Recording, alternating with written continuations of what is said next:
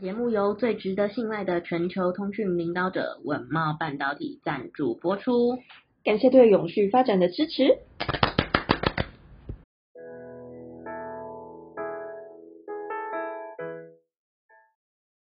欢迎收听 ESG This Week，我们每天会为您带来重要有趣的 ESG 永续新闻，希望透过本节目提高大家对 ESG 议题的认识，引导大家关注永续发展，共建世界公民新未来。我是 ESG 世界公民数位治理基金会的 Angela，我是 ESG 永续思维学院的 Helly，学院致力协助你在 ESG 变革中成为机会领先者。Angela，我问你哦。你是不是有时候会去美国探亲啊？是在呃东岸呢，还是西岸？在西岸。怎么了？有什么重大新闻的发生吗？呃，也没有啦，被你问的好像很严重一样。我是要跟你说，就是美国的呃纽约州对于新建案有一个新的法规即将要发布喽。不对，是已经发布了。好，我觉得应该离我们蛮遥远的，但是。好像是一件非常重要的，对 对，好，Anyway，就是呃，纽约州在昨天的时候通过了一项减碳新法案，规定新建案全面禁用天然气以及呃化石燃料等相关设备。法案将于二零二六年开始生效，成为美国第一个通过此类法案的州政府。那二零二六年起呀、就是纽约州所有小于七楼的新建案都将全面禁用瓦斯炉还有暖炉，大型建案则会于二零二九年开始适用此法案。到时候呢，纽约州所有的新建案再也看不到任何的化石燃料，还有天然气喽。那这项法案也保留了弹性的空间，比如说，呃，如果你是大型商场，或者是说餐厅、医院，还有相关紧急的发电设备，那就会被排除在外。纽约州虽然是美国第一个推出这项法案的政府，成为其他州政府参考的一个先例，但其实去年华盛顿州也推出一个类似的法案。规定多数新建案都必须标配热拱的系统，希望借此能够改变人们使用暖炉的一个习惯。不过在新闻中同时有提到，这个法案的通过虽然是一件大事，但其实是有一些声浪，他们是在担心说，嗯，这个法案它可能会剥夺一些天然气业者的生存，或是让消费者失去一个更便宜的能源的来源选择。对，我想这也是国家在推动净零转型时会遇到的一个重要问题，怎么样往前推动，跟不排除他人中间取得一个平衡，我觉得这真的蛮考验政府的。那也期许未来就是他们能够呃双双取得共识，然后达成一个平衡，这样。是的，没错，就是也算是为其他的城市或是其他的国家来做一个榜样。如果这边真的。推动成功了，大家都知道美国是一个能源消耗大国嘛。如果真的推动成功的话，说不定就是一个很好的 demo 这样子。嗯，那除了政府的推力，其实企业在近邻中扮演很重要的角色。Helly，你觉得企业为什么他们要去做 ESG？嗯，总结目前就是我遇到的客户，他们所遇到的一些问题或者是痛点。我这边直接说个比较现实的，就是说绝大部分还是因为，要么就是他们的客户要求，要么就是为了获得投资人更多的一个青睐，然后可以挹注更多资源还有资金。没错，真的是很现实的问题。那其实企业推动落实 ESG 的时候，也有两个困难点需要去突破。接下来就是跟大家分享这则由 WTW 未来超越他们研究的一个结果发表。ESG 近年来成为显学，尤其在投资人、金融机构与主管机关的推动之下，ESG 已成为评鉴企业是否为绩优公司的一个关键重点。根据未来韬越 ESG 研究发现，董事会与高阶的管理层越来越重视 ESG，借由公司理念连接 ESG，并透过长中期的指标去落实推动，以及 ESG 相关的这个策略方向。那最终会转换为企业和环境的永续价值。有将近九十 percent 的呃投资人认为，永续指标应该要跟高阶主管的短期以及长期激励奖金去做连接。高阶薪酬连接 ESG 绩效表现已成为未来关注的一个永续的趋势。那在这样子的趋势之下，台湾企业也有不得不重视 ESG 的关键理由。第一个是法规的要求，需要去编制和申报永续报告书；第二个是配合国际大厂的净零要求，因为台湾的呃相关的国际供应商其实不少，那因此不得不积极的去参与环境保护以及净零的承诺。第三点是投资人的关注，上市柜公司越来越重视在道琼永续发展指数或明晟永续指数的 ESG 评比。那在这样子的呃旋风而来的 ESG 浪潮之下，其实企业在推动与落实 ESG 仍然有两个关键难点。第一个是永续人才的质与量严重不足，第二个是心态问题。你在推动或落实 ESG 时，你如果只是应付法规或是投资人的要求，还是你是真心诚意去关注永续的环境，关怀员工的身心灵健康或学习成长，以及公司治理与组织永续接班传承，其余皆成为 ESG 推动与落实的关键。这两个困难点，我想特别回应第一点，永续人才的质量不足。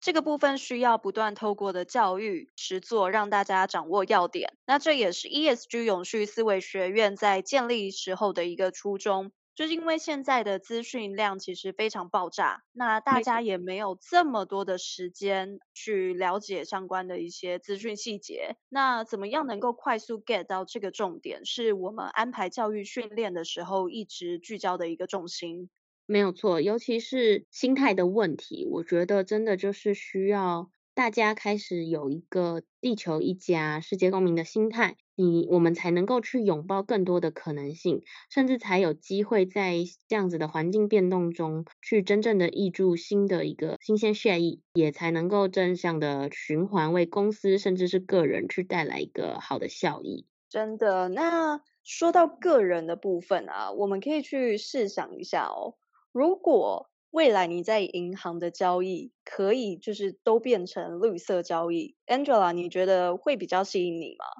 会吧，如果毕竟我们现在的工作每天都有接收到这么多的永续相关消息，真的会比别人更关注嗯永续的一些产品对，它对于环境的损害等等的。嗯，你又有什么新消息了吗？还是你懂我诶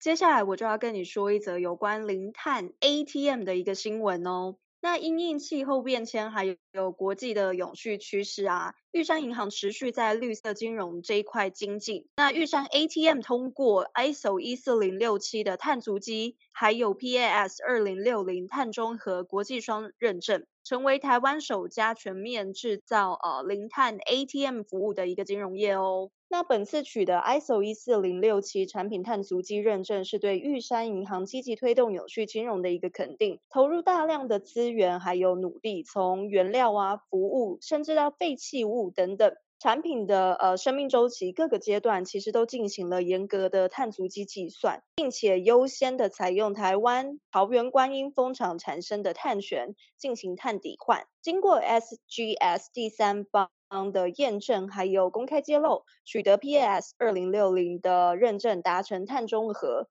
呃，意思就是说，顾客只要呃每笔在玉山 ATM 产生的交易，都会成为绿色交易哦。那根据统计啊，就是台湾 ATM 密度为全球第三。其实我们可以想象，因为我们有很多的便利商店，便利商店，对，那其实便利商店就一定会配一个 ATM，没错，所以。台湾 ATM 的密度是真的真的很高，而且连嗯，就是捷运都有，对，真的，所以真的很多。对，那到就是根据统计啊，我们在二零二二年的十二月底，全台共有三点二万台的 ATM 哦。所以啊，如果呃 ATM 都能够转型成为零碳的 ATM，那将会对环境造成一个呃很巨大的良好影响。除此之外呢，玉山银行在推动节能减碳方面，也开发出 ATM 的多项功能来减低碳排放量，包括了推出呃外币无卡提款，或者是金融卡开卡、网银密码解锁等等的自助功能，减少临柜纸本的表单耗用，并且降低整体的碳排放量。更希望就是借这些功能，还有这些理念，能够将环保的观念带给人民，然后让人民觉得说，哎，永续其实没有这么难，它是可以走入生活当中的。没错，我觉得其实现在人们在面对环保跟有所作为的时候，最大的抉择其实就是便利性。因为现在很多生活真的很方便。那如果是这样，透过生活中的这种便利性的性质去做一些简单的导入观念导入的话，我觉得说不定会有很大的成效。那就是期待这样子的创举能为台湾的金融业带来永续转变。那下一则新闻是关于台南市在能源稽查方面有新的一个推动。由于夏日就快到了，我们。昨天的新闻才有提到，就是圣婴现象的部分将会导致气温越来越炎热，那使冷气的使用频率就会大幅的提升。为了让服务业在夏季期间去降低他们的用电成本，并宣导节约用电的重要性，台南市政府经发局将会依能源管理法推动与落实节约能源的工作，从五月开始启动二十类服务业节约能源的稽查辅导。辅导重点为冷气不外泄、禁用卤素灯泡以及白炽灯泡、室内冷气温度的限值等三大项目。为了使服务业能够确实依照能源管理法的法规规范去进行管理，经发局表示，能源管理稽查的目的是为了督促观光呃旅馆啦、百货公司、量贩店、便利商店、银行、大众运输、餐饮、零售等等二十项的。呃，服务业者能够合理的去使用能源，避免不必要的能源浪费，共同响应节电减碳爱地球。而经济部也特别在今年度去推动冷气的室温运动二六二三，推动营业场域会议冷气室温为二十六度正负一，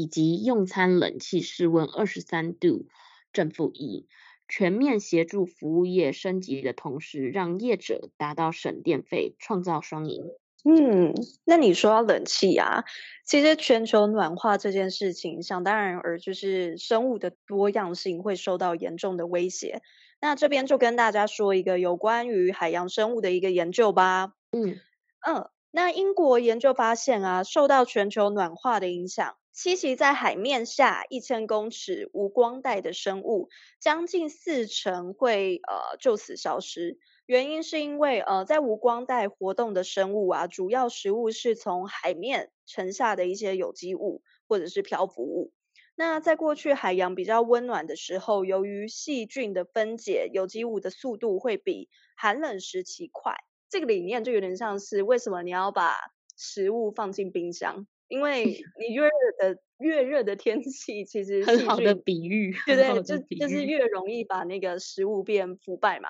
没错，然后分解嘛，对，所以大概就是这种概念。嗯，然后所以呢，那底下的这些无光带的生物啊，他们就没办法吃到他们本该属于他们的一些食物，所以他们就会死翘翘。那在 Dirty Finds 这个报道中，呃，对于此次研究的评估，就是说在本世纪结束之前，气候变迁可能导致无光带的生物减少至少呃两成到四成左右。那若未来进入高碳排的时期，在这个范围的生命恐怕在短短一百五十年内就会严重的枯竭哦。研究人员更指出说，除非人类能够迅速的减少呃温室气体的排放。否则，在一百五十年内，可能会让无光带的生物大量的减少或者是灭绝，影响将持续大概数千年哦。这个影响是非常大的。那利物浦大学科学家 Paul Pearson 更表示说，无光带在海洋的碳循环中扮演了一个很重要的角色，因为浮游植物会吸收大量的二氧化碳，然后最后会抵达到无光带。所以，呃，还是一样，我们 要持续的。爱地球，近零减碳，近零转型。没错，因为其实海洋算是就除了所谓的呃森林的过度砍伐或者是一些森林大火以外，海洋是在环境中受伤最严重的一个部分了。那其实海洋又是孕育整个地球的一个很重要的元素，所以我觉得好好的去保护我们的环境，它是会有很多很多后续的影响的。真的，那我们今天的节目就到这边结束。那 ESG This Week，下礼拜一见哦。我们下周见喽，拜拜。拜拜。